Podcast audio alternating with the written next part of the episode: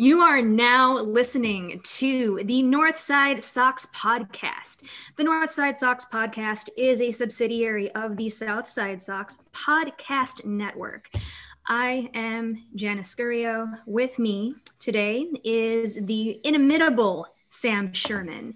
And I am more than happy. I am elated to announce that we have our a, a, second guest, a second guest. So two guests in a row. So Northside Sox is rolling on some stuff here.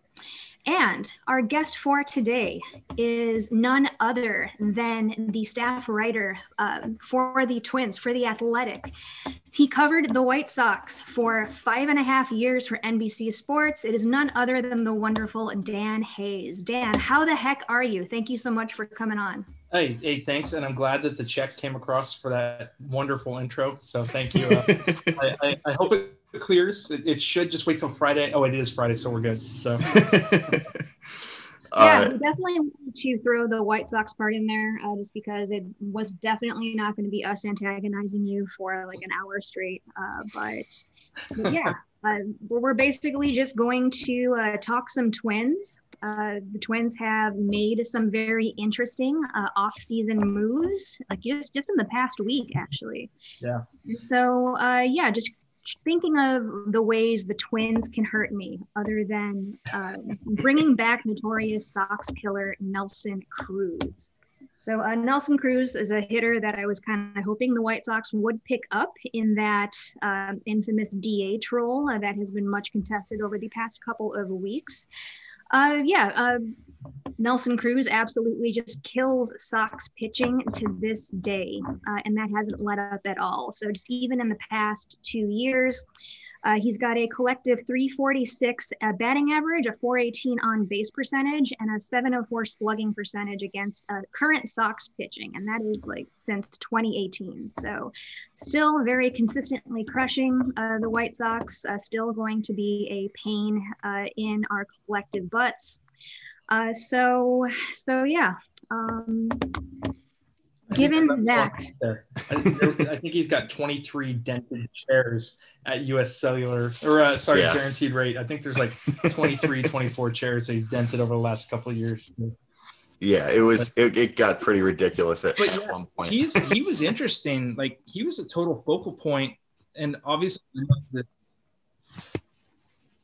like what there was a report there um, that he might be coming uh, to the white sox I think there was some accuracy to that at one point, but I think that was because that was pre Liam Hendriks. And I think when the the White Sox went for Liam Hendriks, that probably effectively limited them on Nelson Cruz to the point where Nelson Cruz then was going to be somebody maybe if it fell if his market fell apart, just totally fell apart, 100% disaster. Like if Nelson Cruz's agent decided to pursue the National League with the NLDH, and then the DH doesn't happen. And obviously, right now, it's still looking that way. You never know; it could change at the last minute. Um, it would be good for baseball to do that, but were they to have continued pursuing the NL, and then that crashed on them, maybe he could fall to the White Sox at like five, six million, and maybe they would find the money at that point.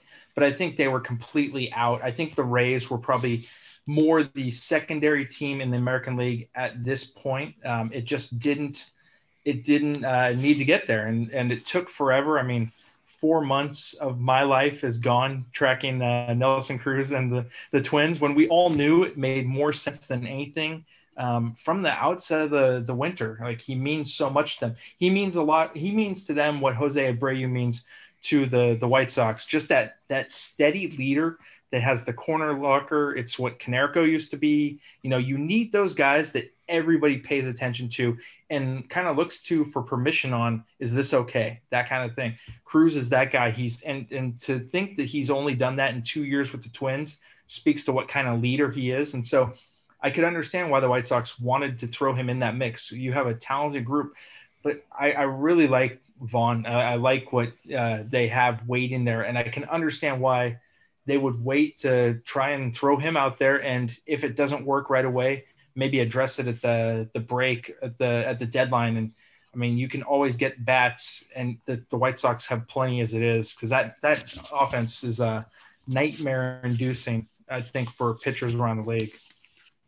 I think someone tweeted a uh, um, hypothetical lineup that inserted Cruz, I think, in the third or fourth spot, and it, it just absolutely struck fear uh, in, inside of me. Uh, so, uh, hey, you know what? Um, it doesn't always go out the way we want it to. Uh, but Dan, you tweeted something out the other day that I thought was interesting. That apparently the Twins uh, kind of upped the ante a little, a little bit by adding Nelson Cruz's personal chef to the game day staff.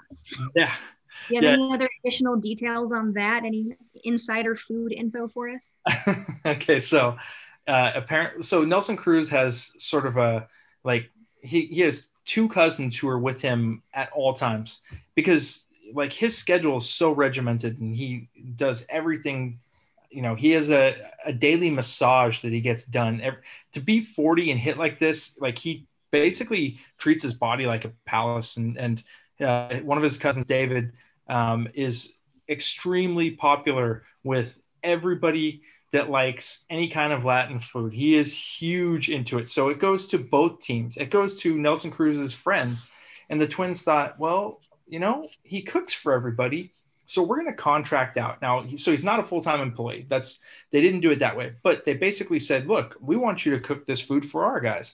So uh, they they kind of wanted to uh, I think I tweeted that they uh, spiced up the deal or sweetened it, however you want to look at it, by uh, by adding him in, and and so now he is around the team all the time, which allows him to kind of be there on a daily basis and not just be a, guy that's getting clubhouse access. He has a purpose for being there. He always did, anyways, but it's even more official now, and it, it's we see these kind of perks all the times in deals. I remember Kevin Brown, and this one's an old contract. I think he signed with the Dodgers in like 98 and it was like 105 million, but he got like 12 private plane flights as part of his contract, you know, and so they the guys are always looking for perks and Nelson Cruz got to bring his cousin on as a now a paid employee so the twins will pay for the ingredients the twins will pay for all that stuff and they'll pay him to make the meals and basically he's just doing what he was doing before it's just not out of Nelson Cruz's pocket you know,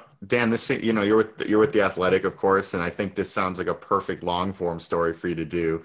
You know, a dinner with the after you know once uh, once hopefully we get past the pandemic here soon, and you can be in person with the uh, Cruz family, have a little dinner, uh, catered, well, something like that. I, I absolutely want to write about because his cousin Adiel, who actually helped them get Alex Colome too. Like apparently Adiel is very tight with Alex Colome, and basically they were like uh, Monday last week when the Twins upped it to 13 million. Um, Adiel was like, "You want Colome? I'll get you Colome." And all of a sudden, Colome signs like for one year and five million, which seems pretty like a, an awesome deal given right. his production. Um, so you know, Nelson Cruz's um, family is clearly very important to him. And last year they weren't allowed to be around because of COVID, all the restrictions. And so I definitely want to do something more in depth on having his family around and what it means to him because it's clear that that's important to him. And, and obviously these are the last couple of years of his career. So um, i'm guessing that that's a really big deal to him. So that definitely shows how incredibly influential uh, cruz has been uh, just in general. And it makes sense that the twins would certainly bring him back.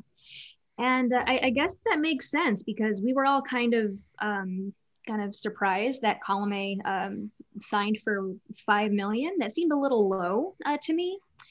Uh, yeah, very surprising pay cut. Uh, so uh, I guess to segue over to Colome, uh, so uh, ZiPS has Colome finishing 2021 with a 365 ERA, 392 FIP. Um, so Dan, are you concerned about any potential regression out of Colome? I mean, I don't expect a 081 ERA in 20.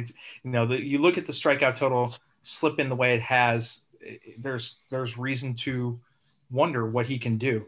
Um, the the thing I like for him with the Twins is they added Andrelton Simmons, you know, earlier like a week and a half ago. There's so many things that have happened in the last two weeks. It's they they piled it all together after doing nothing until January 20th, um, and I you know it, the way that the defense now is formed. Uh, so Jorge Polanco goes from shortstop to second base full time. So you have a guy with the range of a shortstop moving to second base. I think their infield defense sets up extremely well for a guy that puts the ball in play as much as Colome does. So I, you know, some regression. Yeah, it wouldn't surprise me at all. Um, I don't know that he goes all the way up to those kind of numbers. It wouldn't surprise me if he was a guy that was low three, high twos. Um, and and if that's what they're mixing in with an already pretty good group, and I think they'll get a little bit better. It wouldn't stun me if they add Tyler Clippard again um, in the next week or so, or or Justin Wilson. Then you're looking at five guys that can come in and pitch late in games because uh, Taylor Rogers has been their closer for two years off and on. Tyler Duffey is one of the best relievers in baseball. Hansel Robles was awesome in 2019. He struggled last year without crowds. His velocity dropped off. They think he will bounce back this year. Um, and so you have those four guys to handle. And, and the Twins have never prescribed to uh, subscribe to this is our closer, not at least under Rocco Baldelli. They move guys around, they're matchup based and and so whereas we know Liam Hendriks is the guy with the White Sox, you get three or four guys, whatever the best matchup is. And I, I think the Twins are great with pitch mix. They're going to let him run wild with his cutter. He might even he threw it 71.6% of the time last year. He might even throw it like 80% this year. Um, yeah. They love the way it cuts. They love the carry on it. So I think that you know, yeah. it, it should be interesting. He's going to a team that's going to know how to use him. So I think the regression is natural. I just don't think it'll be off the charts. Uh, what's your feel as far as uh, with the you know with the moves that the Twins have made this offseason? They're obviously going to be whereas where the White Sox have sort of been on their on their tail here the last couple of years. Last season, it's it's sort of coming together for the Sox quite a bit more, even with some additions that they've made. Do, from from your sense of sort of the the Twins uh, uh, fans, from from what you see on Twitter and all that, do you think that there's any you know, are the White Sox putting uh, a fear in the eyes of the Twins with that division, like, or, or, do you think that they still feel pretty confident with with what they've got? I, I, I think this last two weeks has made Twins fans um, do. Uh, I, I think that they are a lot more confident now. I I think they know the White Sox are right there uh, in terms of Luis Robert have a better season this year than he did last year, and he was really good last year. Um, you look across that lineup, Eloy Jimenez is only going to continue to get better uh, as he like uh, when he hits the ball the right, when when Luis Robert hits the ball the right and uses the whole field, um, you know they're monsters. And and when they do that consistently, the average goes up. So you're talking about a team that was going to challenge them and push them no matter what. I think the Twins you know they have a, a, little bit more of an older core um, than than the White Sox do, but it's still extremely talented. And they felt like they were starting from a good place, and now they've improved their infield defense a ton. One of their guys in the front office thinks that they, with by moving Simmons to short and Polanco to second, that they will be one and a half to two and a half wins better than they were previously defensively, and that's a significant boost. Um, they have a good pitching staff. You know, you look at Maeda and and Berrios and Pineda. Um, Pineda's sort of under the radar, but he's been really good and he, he's pitched well against the Sox. Um, you know, J.A. Happ, I'm, I remember the Tim Anderson liking the tweet when he signed. And yeah. it, it's not like they only face the White Sox. So J. Happ maybe, uh, sorry, J. Happ uh, maybe faces them four times throughout the year. So what about the other 30 starts he's going to make or 28? Going to be against other teams that don't feast on lefties the way that the White Sox do. Um, so I think yeah, Twins fans like yeah. feel better, but I don't know that they're convinced. I mean, come on, the White Sox are charging; they they look great, so it should be a good. Um, it'll be a really a lot of fun between these two teams, and both should make the playoffs. Yeah, I, I, do remember the uh, the J. Happ uh, numbers. I think I I just looked them up out of curiosity, and I wasn't expecting them to be uh, that that good um, against a single pitcher. But I mean, it's not yeah. surprising that uh, this is also a team that went like 14 and 0 against lefties last season. Uh, so right. yeah, it, it, just like made no. Um, it, it, definitely was not a surprise once I once I saw those numbers. Uh, but yeah, just generally speaking about uh, some of the other offseason moves that the Twins have done. So you, you already mentioned uh, Andrelton Simmons, uh, J Happ. We just talked about. but surprisingly enough, I didn't see any um, long term deals. so in that case, what do you think is the plan long term? Uh, say are the Twins going to promote internally, uh, or perhaps dive into the free a, free agent market next year? Yeah, they have preferred shorter term deals the last couple years. to kind of supplement around their their core guys. Uh, they still need to lock some guys up. Now they have locked up. Uh, they locked up Max Kepler a couple years ago. They locked up Polanco a couple years ago.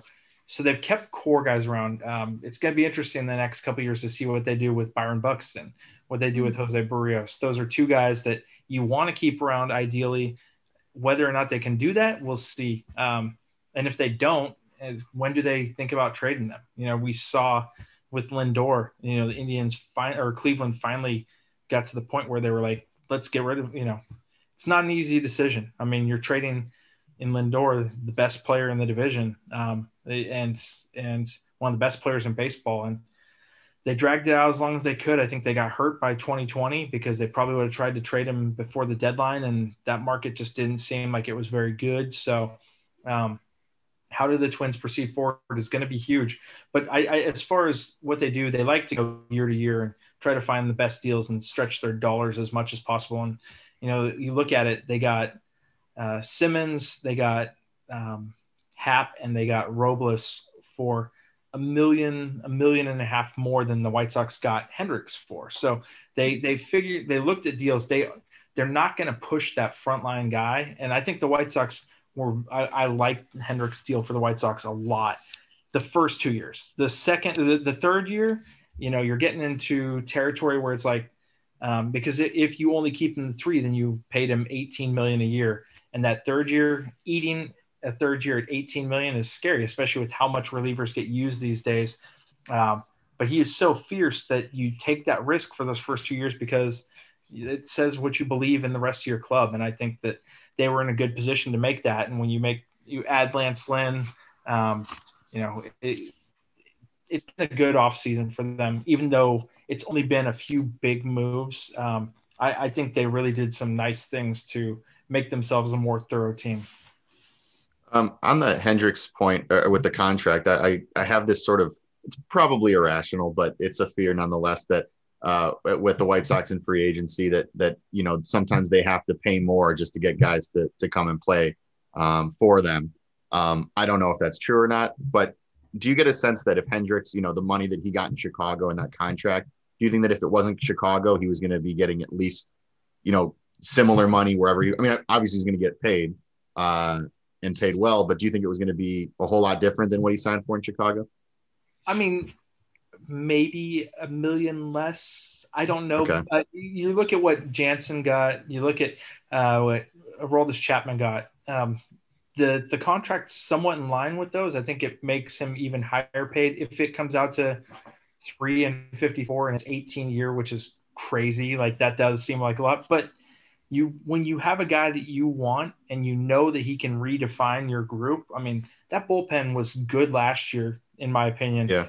It just lacked sort of the like Colome was was very good for them, but it lacked that flame throwing anchor in the ninth. I loved the group collectively, but also I didn't like that when you're in Cleveland that Carlos Rodon comes in with the bases loaded. I, I was actually here uh, in like the Twins were on the road, and I so I came home, and uh, you know, I, I still live in Chicago suburbs, and um, I'm listening to the game uh, as uh, I'm out for a walk, and my reaction immediately was to text uh, James Fegan. Um, did I just hear is Rodon coming in? He's coming back and he hasn't pitched in relief all year and he's getting the bases loaded and yeah. and like so you've you've eliminated like I love Carlos Rodon, but I want to test him in some other spots first before I throw him into the bases loaded. Yeah. I didn't get a clean inning and and and uh, so I remember thinking that. And when you get Hendriks, you just add so much more depth. Uh, there's so many hard throwers in that group, and it's, you know, um, I'm still waiting for the Twins to hit uh, Heuer so that they can, so I can make the they tagged Heuer joke on Twitter, but uh, it didn't happen. And and uh, there's a lot of guys like that, so it's it's an impressive group that just got way better. Um, so I guess I, am sort. I, I have a sort of a question about the more reporting side of things. So you you obviously you were on the White Sox beat. Um, now now you've been on the Twins beat for several years. Um, has is there has there been anything about kind of covering both of these teams? Uh, was there something that you maybe um, I don't know if I sort of miss about about the the Sox beat that's just different than the the Twins beat, or vice versa, something that that with the Twins now it's a little bit different than covering the Sox. Anything like that that you can kind of let us in on? Um, well, I mean, just personally, I miss sleeping in my own bed uh, because I commute to Minnesota and okay. like just do home games. Um, so I missed that and the convenience. Uh, what the heck? You, you, you commute from Chicago to well, Minnesota? like one every week, like once a week I go up. Um, oh, okay. Like, I was about to say that. That's yeah, no, no, no. yeah, that would be like that would be three hours by flight, and I don't have a private plane. Uh, it's in the shop this week. Um, I was gonna say, yeah. um, that would be three hours round trip by flight, or twelve. Like when I when I explain commute, I have to clarify. I go up once a homestand and then come back, and like I, I rent a room from another media member up there, and and uh, it actually works out pretty well because I live downtown there.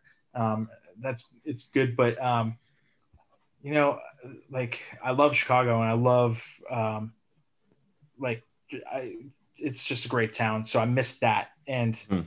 uh, but I'll say this: Target Field uh, is a hundred times better. Um, uh, the press box is a thousand times better. Uh, at, at, guaranteed rate, you sit third deck beyond first base at target yeah. field. Like I'm just to the right of the catcher, and in the second deck. Um, so that part's great. Uh, and I don't know. Uh, it's it's hard to say. I would love to be on White Sox now, just to, with fans being uh, buying in more. I mean, you think about. I came in, in the middle of the 2012 season, so I collectively saw 2012 through 2017, which might be the worst five-year his point in in club history. I I got to see the Adam LaRoche uh, thing. I got to see Chris Sale cut up jerseys. I got to see countless the Todd Frazier Adam Eaton fight. I saw 99 losses and then did I see 90 losses three times. Um, I saw some horrible stuff collectively and fans were so checked out. It was a it was a trying period, especially because I was one I, of them. Yeah. Yeah. imagine working for a team entity at the time. You know, with the Athletic, I am free and clear of. I loved NBCSN. It was it was a great place to work, but you always are aware that you work for the team flagship, and sure. so you kind of toe that line. And uh, it you know there's certain things that um, it's not that you don't report it because I always reported it. It's just that you have you don't have some of the freedoms that you would have that I have now. And so I love that part about this now is if the twins deserve heavy criticism um, to the point where it's like I'm the one starting the conversation, then I can do that. And I could always criticize the White Sox, but I always felt like it was good if someone else led the criticism first and then I could jump in. Hmm. Um, it was it's it's an interesting dynamic because you're working for a site that Jerry Reinsdorf writes the checks for. So uh, it, it, was uh, something that was in the back of my mind. I mean, I fully reported the Adam LaRoche stuff and went on outside the lines and uh, Dan Patrick show and talked about it and was open and honest about it. But you know, somewhere in the back of my mind was, man, I hope the Whites aren't the White Sox aren't watching this right now. I think that kind of objectivity is is like certainly uh, like really great to have, and uh, yeah, I mean we we refer to to it in, uh, internally as kind of like the state-run media, where we just kind of have to uh, take anything uh, they say with a grain of salt. And I mean, if you look at like their social media, you'll see like they'll be accused of carrying water, they'll be accused of you know just brown nosing like jerry reinsdorf. It like it, it's it's just uh, yeah. So it's, it's really great that you have more of that freedom with the athletic to to drag the twins through the mud if you need to. And and it's come up because they they did a service time thing with byron buxton when he was an established player. You know you always see it with hey we're going to hold carlos rodon out for the first 20 games of the season so we get that extra season out of him um, which is by the way funny that the White Sox then non-tendered him before that seventh season uh, this year, and then re-signed him as a free agent. Um, but you, see that happen with those guys. Kris Bryant. Uh, I know that it was going to happen with Eloy, but he got the contract extension. It was going to happen with Luis Robert, but he got the contract extension. Uh, the Twins did it after Byron Buxton was already established, and so it was they, it was total crap. it was absolute garbage. And uh, end of September 2018 season, they didn't call him up, and and I think between me and Ken Rosenthal, we took them to task pretty hard on it, and uh, it was it was fun to do, and they didn't, you know, they understood it. They didn't take offense to it, so it's cool to be able to have that freedom for sure. Um, and I guess yeah, having a colleague in Ken Rosenthal isn't uh, isn't a bad. Uh, yeah, I go to sleep well. much easier. We all do because we know we're not gonna get beat by Ken Rosenthal, or if we do, same team. So it's great. Yeah. Um, so I got to ask you here, uh, real quick. If I if I if I'm not mistaken, you're a pretty big movie fan, right? I am. Yeah, absolutely. So I was just thinking, you know, 2020, very strange year, sort of a down year for movies because of the obvious. Was there a yeah. movie this year that really stuck out to you as as one that that uh, maybe you yeah. call a favorite? Um, man, there were a couple. Um, let me just look it up real quick. Yeah. Um, the one about the drummer, the deaf drummer. Um, oh, uh, uh, um, Sound of Metal. movie, Sound of Metal. Yeah. That was great. Um, there were a couple, and it's funny. It's been a tough year. I, I, I liked One Night in Miami. I wish it wasn't a play that was turned into a movie, but I, I liked the acting in that between uh, um, Sam Cooke and and Muhammad Ali and and Malcolm X. There was some good, very good acting in that. Um, but I'm trying to. It's weird, you know. When I used to go to movie theaters, you see the name on the marquee, and you know you remember what you see, and then when right. you stream everything, it's sort of like CDs with me where you don't see the title of a song. So I could listen to number three on Smashing Pumpkins and be like, oh, I love that song, but I can't remember what the name of it is um, sure. because I haven't seen it. And so, like, sort of that way with streaming where I've probably seen 120 movies and I know I've liked a lot of them. Um, and I can't remember names. And it's killing me that I don't right now. Um, but but Sound of Metal was definitely one of my favorites this year. That was cool just because uh, it was really well done, and Riz Ahmed definitely would be a really worthy um, Oscar winner if he gets it. Yeah, that was an intense role. Uh, he really went out went all in with that. That was yeah. That, that's up there for me as well. Um, what do you guys got? What what are your, some of your uh, your favorites? Yeah, you know it's funny because I yeah I'm sorry. Keep continue, Jen. Oh, sorry. I was, I was gonna say that I, I like just severely lack the attention span for movies, uh, but uh, the few I've seen so far, like, like you, Dan, like they've all been streamed, and so a lot of the times we'll have a movie on in the background, even, uh, and so I'll just be like peer over and be like, "Ooh, I really like that," but then I'll I, I just won't remember the name of it. I won't remember anything else. Uh, for some reason, whatever comes to mind, uh, I saw the movie uh, Run on Hulu. Uh, Sarah Paulson is in it. Uh, she plays a, a mom who adopts uh, a, ch- a, child. Um, I, am even describing this really crappily. wait, wait. I know I've seen this. Yeah. oh yeah, yeah. It's the one where she gives her all the where she gives her the, the drugs. drugs. Yeah, that was great. Okay, yeah, all right. I don't know how I completely forgot. The oh wait, I yeah yeah. I, I should have remembered. The daughter's in the wheelchair, and and yeah. then yeah, that was a that was a really entertaining movie. Um, and it just took looking it up as you and I watched it like two months ago. So that's 2020 in a nutshell, right there. Like it's it's uh it's hard to keep up with everything that's gone on this year. It's just been a weird year. I think yeah. tri- Trial of the Chicago Seven, which I was just looked at oh, the list. Was, I, that was pretty that was pretty good. Um, okay, so so that was a really good one, and I did like that. But uh, let me look it up because there was a better trial movie that came out, and it was Steve McQueen uh, directed it, um, and it's on Amazon. It was called. Hang on. It's it's in the Small Axe series, um, and it's called Mangrove, which was uh, it's haven't like, heard of that yeah, that was that was a, a, better trial version. It's not as funny as Chicago Seven, and obviously Chicago Seven, it's Chicago, so it's even better. Um, but yeah. uh, as far as trial movies go, that was a, a really good one too. So um, it has been cool. Like it's been really nice to see great stuff streaming and easily accessible this year mm-hmm. because there's no other choice. Um, but I prefer to go sit in the movie theater for two hours and sit in the dark. So I'm hopefully that comes back soon. Yeah, that's Yeah. definitely true. I think just having the the theater ambiance and just being forced to turn off my phone and not have any external distractions, like it'll it'll actually help me focus on Yeah. the movie. So very much so looking forward to when I can return to a theater again. Yeah, absolutely. It's how I spend the, it's how you kill the off season as a beat writer. Everybody's at work. You're like, oh, 12 o'clock. I'll go to a movie. It's cool. So you can knock out a bunch that way. Yeah.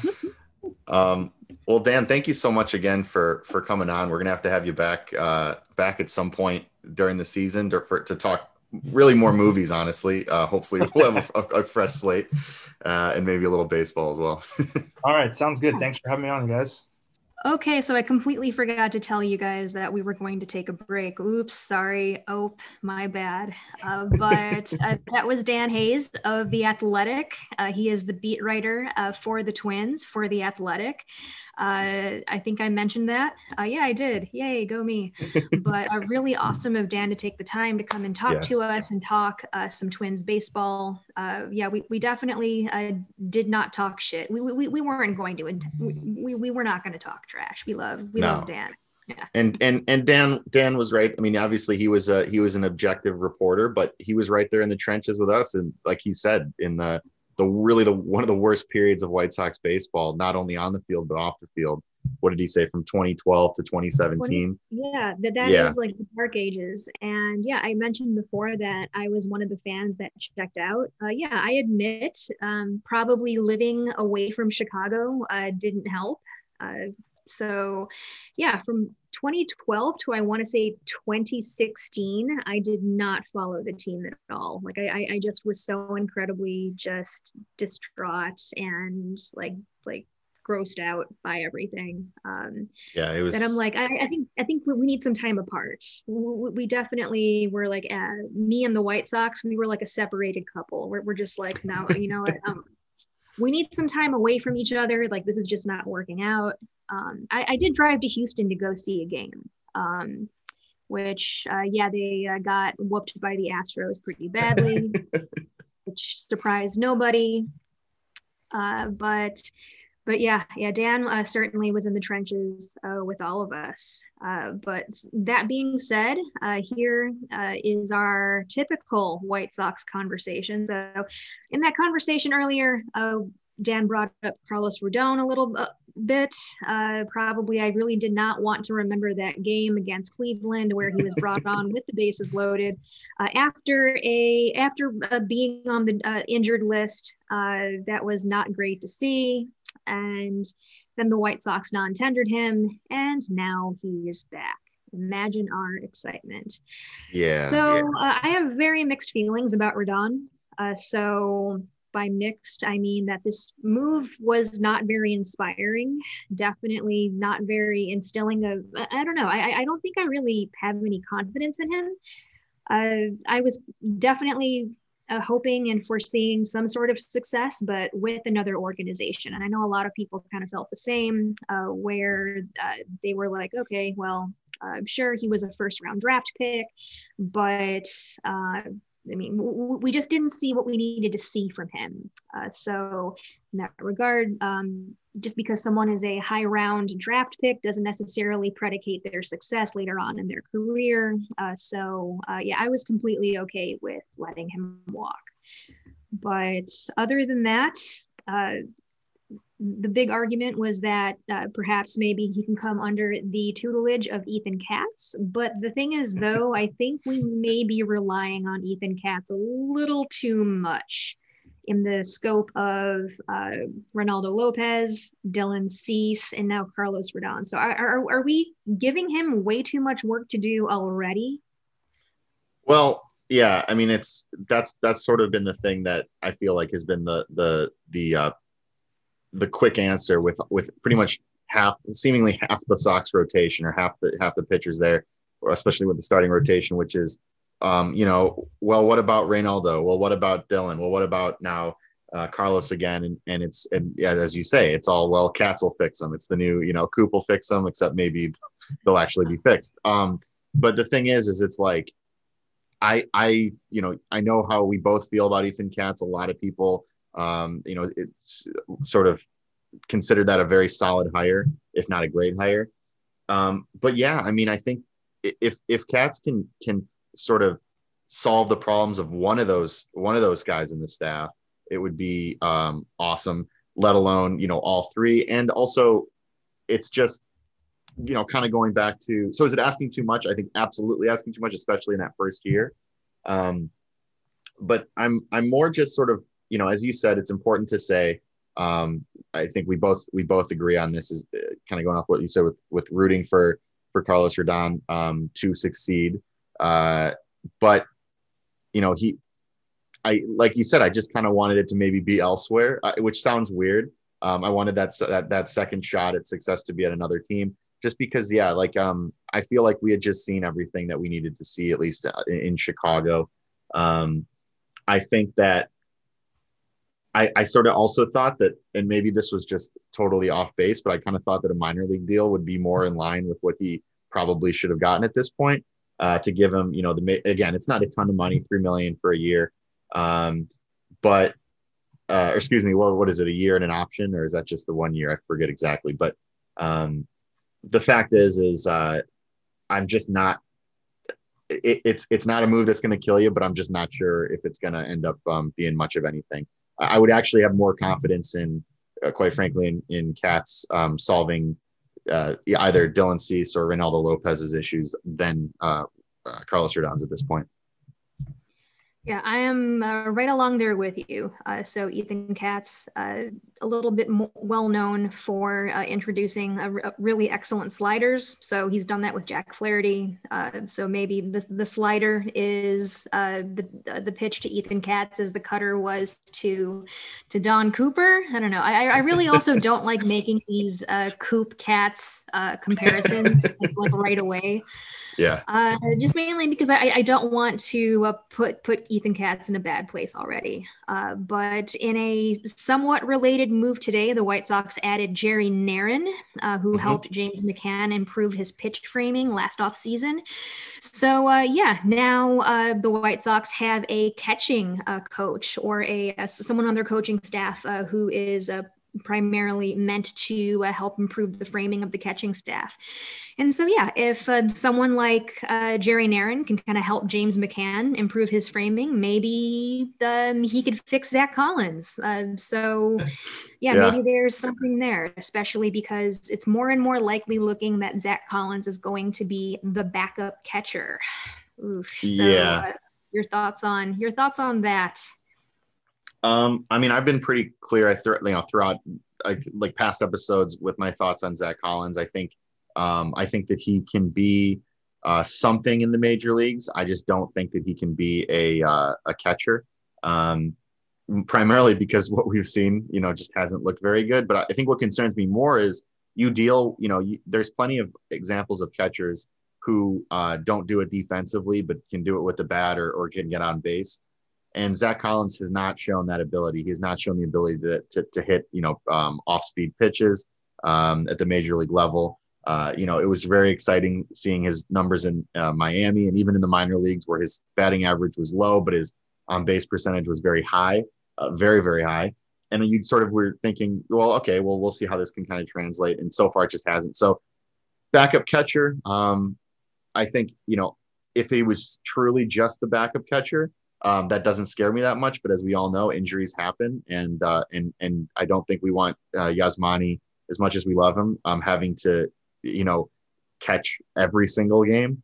Um, so that's where the backup catcher is very important. Let alone if you know an injury does occur, and then that's going to be the guy who's going to you know catch a, catch a, significant number of games. Obviously, they added Jonathan Lucroy um, to that minor league deal, but uh, our own um, our colleague James Fox, I think, tweeted yesterday he expects that that Lucroy will probably be on the the opening day roster in some capacity. Um, you know, I I had texted you yesterday about that move saying I don't I did you know I didn't have any complaints. And then I then you had sort of reminded me and I looked back at the numbers of his numbers since 2016 and uh, yeah I have some complaints but again third catcher on the roster whatever. Um, So yeah, So, yeah. I, I didn't hate Lucroy ac- acquisition at all. Uh, like just mainly because uh, I just remembered how much of an absolute monster he was with the Brewers. I think like from like 20 like 12 to 2016. Uh, Mhm. Yeah, uh, so his framing stats were so incredibly good uh, in that four-year span that it honestly didn't skew much that he completely fell off the table. Um, like say right after 2016. I believe um, his Fangraphs uh, framing metric went from like 18.4 to like three. Uh, that is Yeah. a very that- that's like falling off a cliff right there. So I mean, is he like probably is, is he the same as he was when he was with Milwaukee? Highly unlikely. Um, in 2014, he had an 8.2 fWAR season. Uh, it's highly unlikely he's going to return to those kind of nu- kinds of numbers. So yeah, at one point he was a great framing catcher, uh, but to kind of have someone with that experience, uh, another just kind of grizzled veteran, uh, to a minor league deal, uh, he basically has another chance to, uh, yeah, kind of prove himself, perhaps maybe for one last time. Uh, so it's definitely great insurance in case, uh, Yasmani Grandal gets injured. Uh, please God, please don't get injured. uh, but yeah, we've also got uh, Yermín Mercedes, of, of course, too, which I, I don't think I can like go one podcast episode without bringing up our old friend Yermín. But uh, yeah, he's still there too. Uh, but uh, yeah, I'll, just to uh, bring back what James Fox said, uh, yeah, if, if he's going to be on that opening day roster, um, yeah, uh, definitely great to have to uh, yeah fill in when needed. So. Yeah.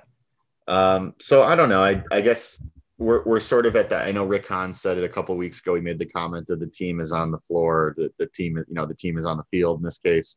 Um, and largely that has been the case, you know, with, even with uh, some of the um, rumors out there that we've seen, um, especially after the, the Hector Gomez report or tweet saying that maybe the Sox would be in on Cruz, as we've already talked about in this podcast. That did not happen. Right. Um, it seems like this is going to be the team. It seems like uh, you know spring training is is uh, you know what at the end of the we're getting right up to it, real real close here. Um, and how, where are you? How are you feeling with it? Because I was thinking today about the fact that all things considered, and truly all things considered, you know, with the La Russa stuff and with even more additions where you can really, you know, um, further strengthen the uh, already strong team, and all those things are very true.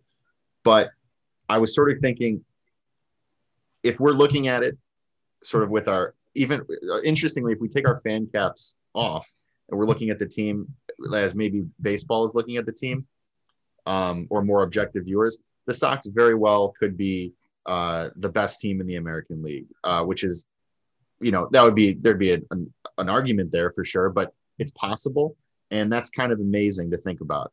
Um, does it make it more disappointing to say that they could be easily adding some pieces here or there, like a Marcell Ozuna? I'll just you know, throw a name out, out there. Sure, um, but ultimately, I was just thinking this is this is very very uncharted territory. So where are you at with this? I mean, as we sort of see the team on the field.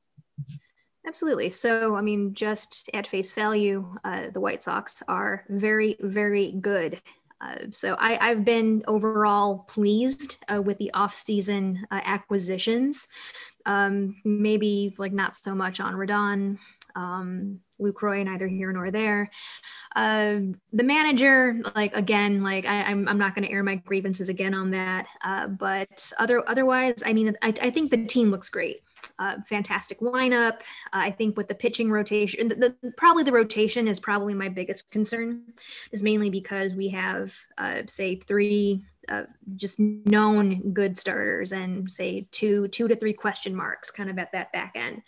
So that being said, yes, the White Sox are very good. They're going to be good. Can they be better? Absolutely. And I think Yeah. um, an additional acquisition in the form of yeah a, a proven dh like a, a Marcell Ozuna would certainly kind of make me feel even more confident that they not only can take the al central but they can take the, the entire american league Yeah, and that's that's what we talked about with uh, with Herb Lawrence last week, which or you know or, or last podcast where it's not about you know we're we're past the point of of I think uh, thinking that they can win the AL Central. I think you you have to look and say they better win the AL Central. I think. I mean, even with the additions that the Twins made, I think that's very much within the realm of possibility. And like you know, you're looking ahead of that. There's there's higher expectations.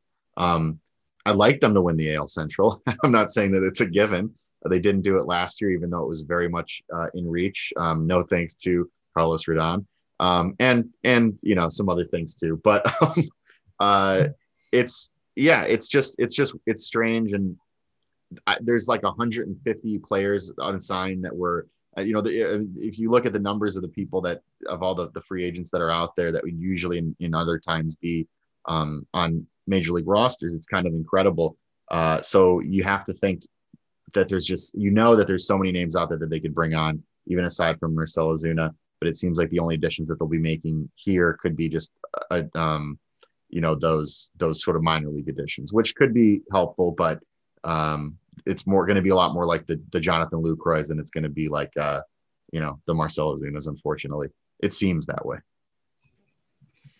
Yeah, yeah, yeah. I'm, I'm hoping that at least with the Lucroy uh, acquisition, maybe it will pan out to be something more like um, what like um, uh, I, I can't re- remember his name right now. Oh, uh, Erik Kratz. I kind of like what he oh, did oh, yeah. for the 2018 Milwaukee Brewers. And uh, yeah, I, I, actually like uh, Erik Kratz was popping up into my head as, as I was hearing Dan talk about how Nelson Cruz kind of like treats his body like a temple. Like he, he's nearly 40 years old, or he is 40 years old and yeah, he's, so. he's just in this optimal shape. And so he just is like very careful he's very careful about what he eats and what he does. And that, it, it, made me think about Erik Kratz because i do remember kratz saying that he was a vegan and that he like he adheres to this like strictly like gluten-free um, dairy-free um, like all completely plant-based diet.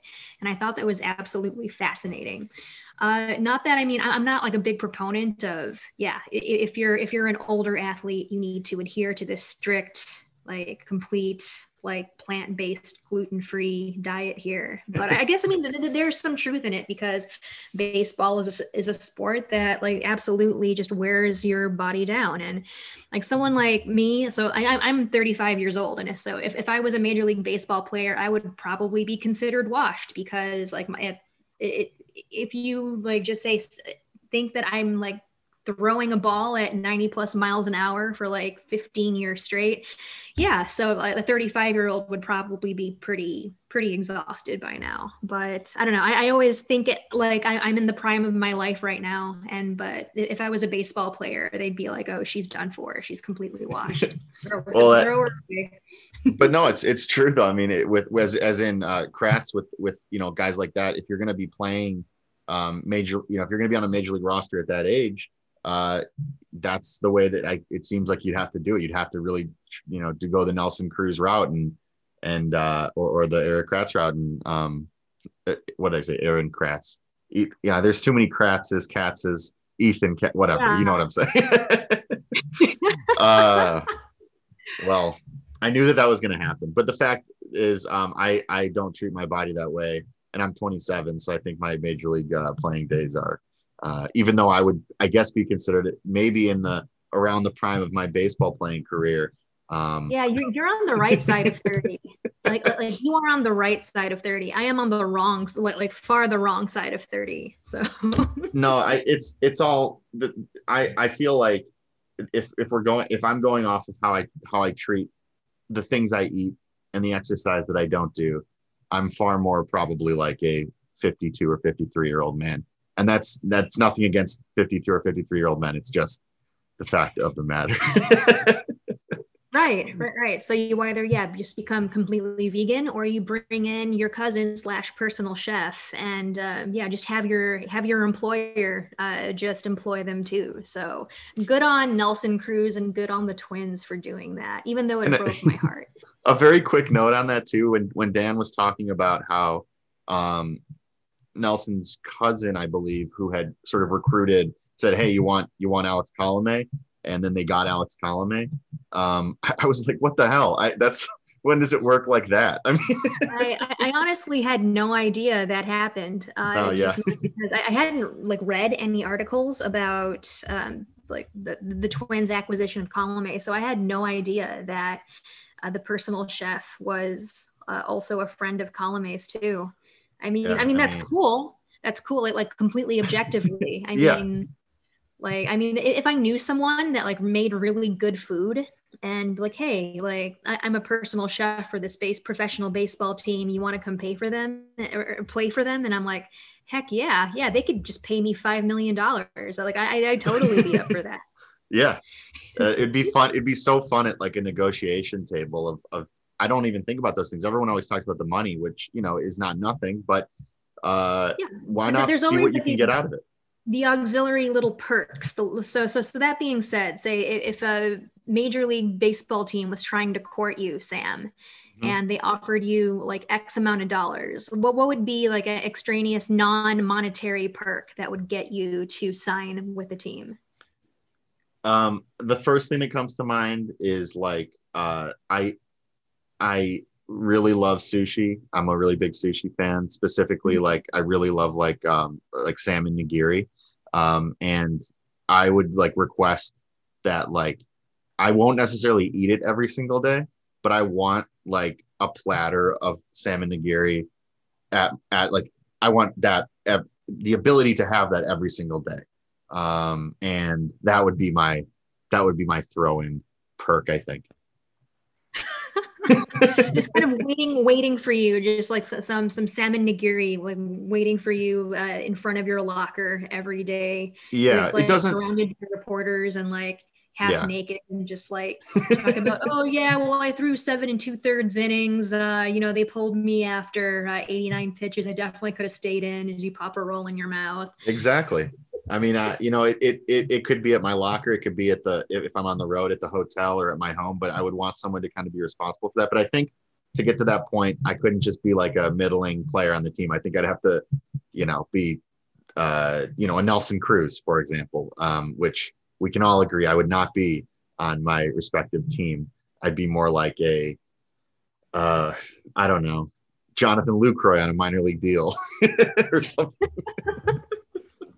you just, you just, you're just trying to, you know, keep, keep work in the major leagues. That's what I'm, that's what I'd, I'd be. And I don't think I have that same negotiating power.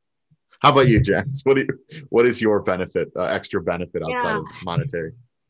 yeah that, that- that's a really great question uh, I, I- don't really see uh, anyone making any additional effort to uh, I, I guess court me as a major league baseball player uh, I, I think i'd be like th- th- they could just hand me a check for like a million but like like a one million dollar waiver just be like or, or, or hey you know she's she's 35 she's like more than likely washed uh, minor league deal for her uh, but i think besides that uh, so uh, trying to think of the quickest way I could piss off my teammates. Uh, I love karaoke. Uh, so I think to have uh, some sort of really great karaoke system in the clubhouse would be so great. Um, maybe um, a magic mic. They're very popular in the Philippines. So uh, it, it- it's uh, the system, like it's, it's literally a microphone that has like a built-in computer thing on it and you program it uh, and the, the song uh, plays in a like awful, like MIDI quality format uh, along like this, this like cheesy as heck backdrop and then it scores you after you're finished singing your song so it can be just as simple as like a like a $39.99 magic mic. And so if, if they had one of those in the clubhouse uh, not only would i would, would piss off my teammates piss off the media piss off the front office uh, but it would also get me to accept whatever uh, million dollar offer uh, a team has for me. So there you go. And i'm really surprised i didn't pick anything food related. That, that- that's Well- really like not my well i don't know. I, I guess maybe like see a, a food related perk i don't know like pizza That- that- that- well, that- that's because i'm hungry right now and i want. Yeah, And it's Friday. it was right now. it's pizza friday Pizza Friday. Uh, no, I, I mean, yeah like on I want to know. Is, so the magic mic is just like a. pro- You could just buy the magic mic. You could just go and to the store and buy it. It's like yeah a- yeah yeah okay, I- totally Okay. I, I, as you were saying that, I'm like, I want this to be a thing that I can acquire. Uh, so I think, uh, yeah. I'm, I'm honestly get? pretty surprised that they're not as popular in the U.S. Uh, so if, if you go to some Filipino household households, like you'll, you'll maybe find them there, but they're always shipped in from overseas, uh, like from relatives or whatnot. Uh, but yeah, they're, they're, really cool. They're, they're, they're super cool devices. And if you want to kind of up the ante a little bit, you could always get uh, one of those uh, devices that you see at uh, Korean karaoke spots. So it's usually more so of a dedicated box. It's like a PA system uh, that they give you a little computer panel where you program in your song and it queues up and it's super cool. It's super cool. God i miss karaoke. God i miss being around people. Bro what the hell? Yeah I, I know. It's uh it i'm starting i'm starting to i think that'll be a quick activity once once is once it's safe and and uh and the population is vaccinated or at least enough of the population is vaccinated. Um those that those will that will that will get vaccinated, which is hopefully um, a lot. Um, but anyway, I would think I think karaoke definitely movie theater is is right up there, but um, karaoke's there too. So uh, fortunately, though, you'll be able to um, supply that once you know once you're signed here uh, in the coming weeks before the season starts as your as your uh, additional outside of a monetary benefit from from the major league team that that gives you a shot. I know. Uh, I'm sure like someone like Jerry Reinsdorf is like going on to Amazon looking for the cheapest magic mic he could find. Uh, it's something that only has like maybe 150 songs. Uh, there, there's like all of uh, the Smashing Pumpkins Siamese Dream album for some reason, all in MIDI really? format. Is that true?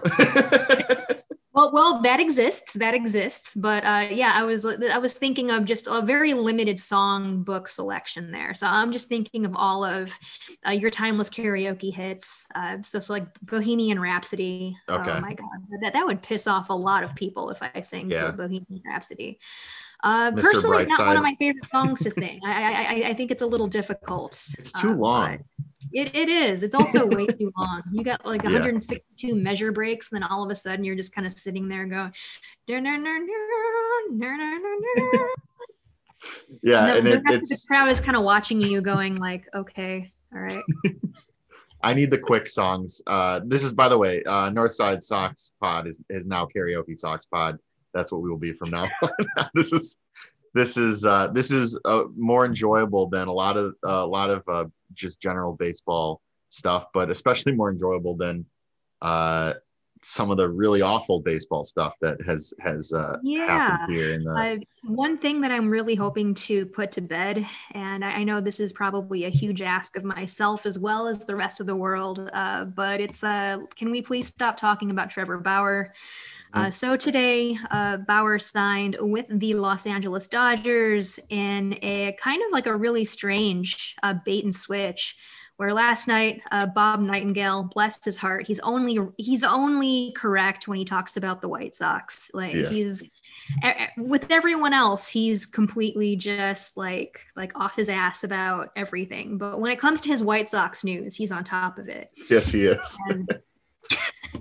So he reported last night that uh, the Trevor Bauer signed with the with the Mets, with the New York Mets, which I mean, optically like if you, if you look at that it, it looks absolutely terrible because earlier uh, in this offseason the mets fired uh, their former general manager jared porter after reports emerged that he was sexually harassing uh, a female reporter uh, from another country and the details of that were just absolutely awful mm. so uh, just looking at optics, the firing of Jared Porter to only sign Trevor Bauer, uh, someone who has repeatedly uh, harassed women online, uh, would have certainly been a huge slap in the face to female fans.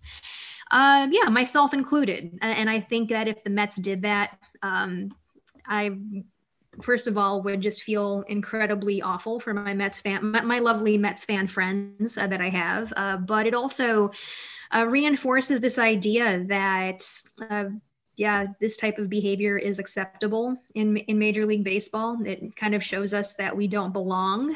Uh, that a lot of the times, uh, a lot of this behavior is just normalized enabled even uh, and it absolutely just sucks to see. And yes like it, there needs to be some sort of systemic change. There needs to be uh, say more of an elevated conversation where say uh, if you know if if men are just i guess acting up or harassing others uh yeah other men like should step up and like i don't know. I i think about it a lot and i just end up getting incredibly angry about just the general scope of how things are.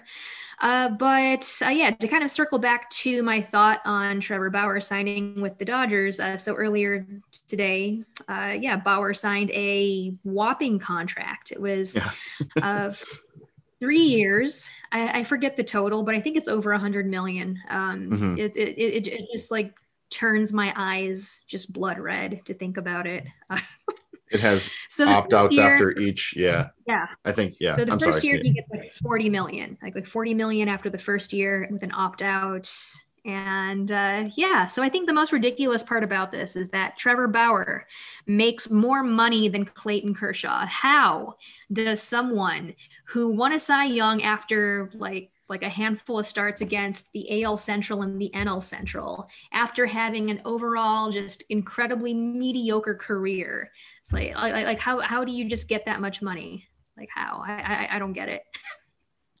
I, yeah, I, um, it, it's very, uh, it's, it's very frustrating. Uh, we've definitely shared a lot of our thoughts on Trevor Bauer uh, here on the, uh, the Northside Sox pod. Um, and I think it's like it's nice that he didn't go to the Mets because of the the sort of um, the fact that they did. You know, it's interesting when you're talking about the with the the sort of the, the swift action that they took with firing Jared Porter. Um, you know, and then if they were to have signed uh, Trevor Bauer after that, it's sort of like that mentality that we see throughout uh, throughout sports, uh, which is that oh wait, you're expecting us to do the right thing like forever, uh, and um, and that that would have been uh, extremely hypocritical. But right. so on one hand, yes, um, I it, it is good for for our Mets for our Mets fan friends that he's not going there, and also that it would have been very hypocritical of that organization. But on the other side, yes, he's getting huge money to go to the uh, World Series champions, uh, and I, think that it's a little bit, um, you know, it's kind of like that's his reward for uh, for you know doing obnoxious being obnoxious you know doing some decent stuff on the baseball field but also um you know going pretty much outside of you know basically getting getting away with um literally you know targeting um targeting his followers or excuse me targeting people that have spoken about him in any kind of capacity and having his followers, um, you know, sicking his followers. Is that the right word? On on those those people that are outspoken about him um, uh, in this, uh, you know, online harassment against specific, specifically women on social media. Um, and just a quick note on uh, just, just his harassment. And so a lot of his defenders have been saying like, oh, well, he's standing up for himself. And I'm like, I, I don't buy that. The reason being is because the people who have harassed him, and I use that term loosely, will, will usually just say things like, uh, I don't think you'd be a great fit on my team. Like, you're my least favorite player. Um, like, you suck. I mean, I mean, yeah, I mean, that's really like awful to hear if you're a major league baseball player, but that pales in comparison to some of the things that I have seen people say to uh, players like Marcus Stroman, who hmm. has gotten um, just racial slurs thrown at him. Uh, just really awful things. And you don't, you, you never see Marcus Stroman quote tweet any of uh, that and being like, like, come, come get this guy. Uh, it, it's certainly just like, it, it pales in comparison.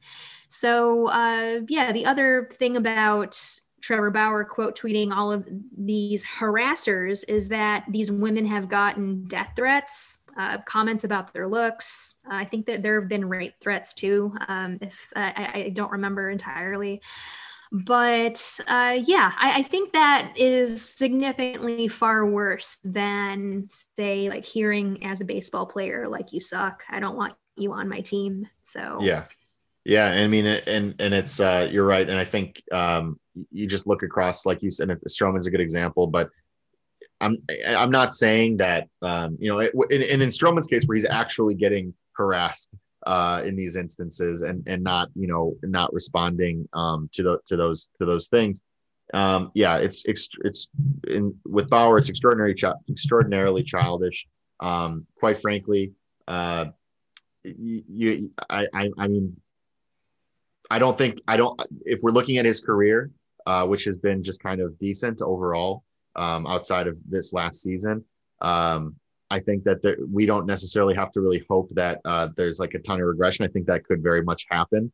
Um, and so I'll just say that, um, you know, and uh, I, I hope that um, I hope that the baseball that that as as more I don't know how to say this, but I just hope that there's more accountability when it comes to like uh, his his actions and the fact that you know he's not he hasn't given any sort of you know I think he put out some kind of a lame statement a couple weeks ago when there was the story about um, or it had come up again about his harassing of, of women on on Twitter. Um, and uh, yeah, I mean we'll see what he does now that he's got the big money out in uh, out in LA, um, not on the field but off the field. And uh, I mean, yeah, I don't know. It'd be nice if he would uh, kind of own up to some of those those actions, but at least he's not in uh, in New York with the Mets. We we like the Mets are kind of like our our uh, our National League. Um, yeah. Uh, you know, I feel like they're they're. I don't know why. I feel like the Mets and the Sox have some have some ties in, in terms of their fan bases. Certainly, yeah, there, there, are a lot of parallels, and so I, I mess with Mets Twitter. Uh, there, there's so many cool folks on Mets Twitter that I've met in the past like year, year and a half or so, uh, and I love those guys. They're they're absolutely fantastic. Uh, but yeah, I think that was certainly one thing that was sort of looming over everyone's heads, where uh, it's sort of like um, you know, being a, a side character in Shirley Jackson's Lottery, right? Where there's kind of like this looming fear that, you know, hey, like like someone's got to take Trevor Bauer, like like like someone's got to sign him.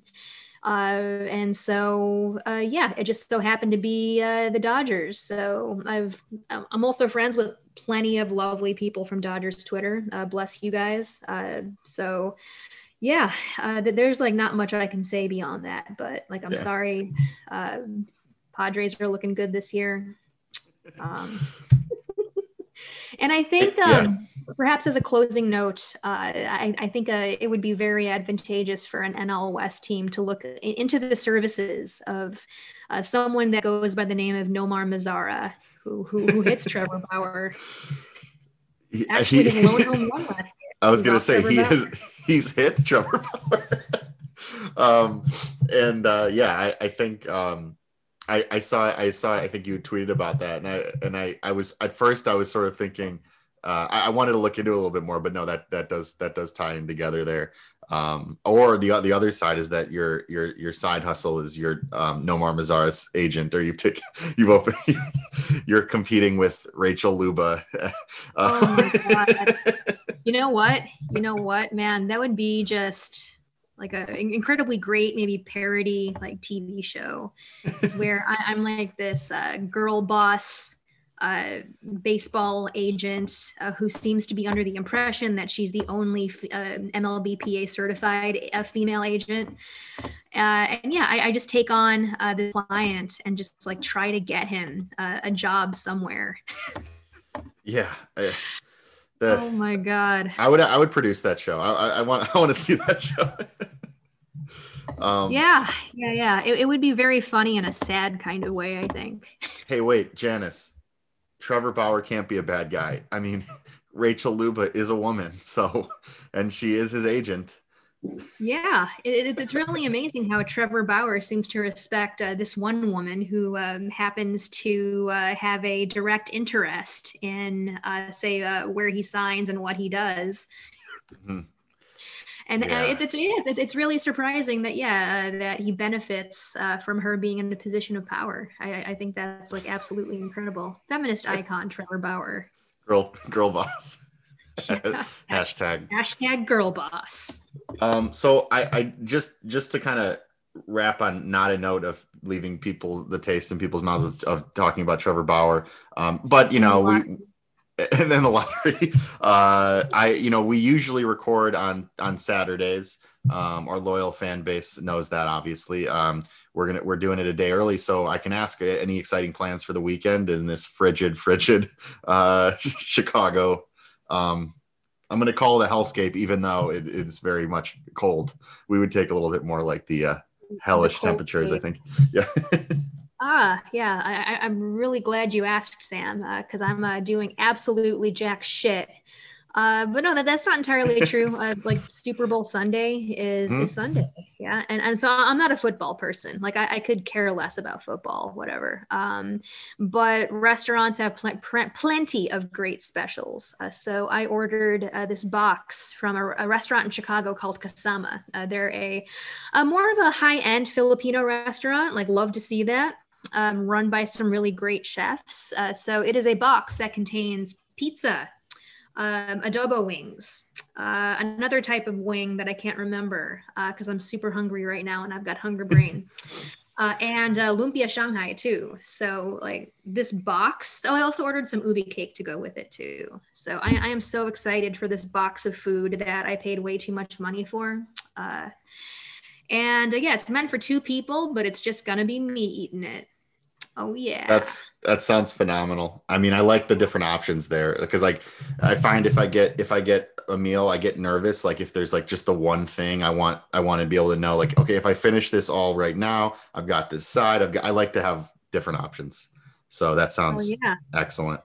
A little bit of it's it's sort of like a, charcu- a charcuterie board, but it's also your meal. It's it's all it's like That's lovely. absolutely. I'll, I'll be munching on that on Sunday. How about you, Sam? What the heck are you doing this weekend? Uh, yeah, I mean, pretty pretty much the same. Um, as well, I'm not getting the the uh, unfortunately, I'm not getting the uh, the delicious sounding box of food. Um, but I am planning on. Uh, there's a, a place called Fiore's in my neighborhood, which is a amazing um, Italian small Italian uh, deli, um, little corner store. They are. I found out yesterday. Um, closed. They're they're they're closing up shop after 51 years. Um, and uh, I was talking to the owner yesterday. Um, I had stopped in to get some get some prosciutto and some some cheese and um, and yeah, they were like closing, and I was really really sad for a second. But then I found out that um, she had said that they are not closing because of you know the, the pandemic or whatever. They're just they're just retiring. She'd been in it. She had been working there for 46 years. Um, and uh, I said to her, I was like, "That's that's awesome." I said, "You need some, you, you deserve some rest." Uh, so I will be sad to lose uh, Fiore's as a, as a, one of my favorite spots in the neighborhood. That being said, um, I think I'm gonna go there for a final. Um, they're closing, you know, after Super Bowl Sunday, so they're gonna allow people to get some subs there um, for that game, and uh, I will be planning on devouring my favorite uh, prosciutto sandwich uh, for that. and goodbye, Fiore's. Goodbye. Um, just like cry while, you, while you're biting through the sandwich. yes, and I'll step outside. The tears will uh, adhere to my face, freeze, freeze onto my face. um, and uh, yeah, no, but um, but yeah, it, this I, I I you know I'll be I'll be watching the Super Bowl and and eating the big sub. You'll be having a whole bunch of Filipino food, which sounds delicious. Um, and uh, yeah, but um, but no, this was a fun episode. We we went over a lot of different things, and and Dan Hayes could not have been more cool to join us. Um, yeah, so super cool yeah. of Dan to join us. Yeah. So uh yeah, this has been a super fun-filled episode of Northside Sox. Uh, so until next time, uh, yeah, I don't think we can be annoyed by Trevor Bauer anymore, or maybe, maybe. I mean, like, uh, he, he, if, if it's time to be annoying, Trevor Bauer will always um, answer the call to action. oh yes, anyway, uh, you can follow Northside Sox on Twitter. Um, our Twitter Twitter handle is Northside Sox Pod. Uh, that may or may not be Sam's burner. Uh, it's, it's sometimes my burner. Uh, you can follow me on Twitter, Ascuriosa, spelled S C U R I I O S A. I'm getting better at spelling it. Uh, follow Southside Sox at guess what? Southside Sox. Mhm. Um, yeah. Other than that, uh, it was lovely talking to you guys as always, and we'll see you next time. see you then.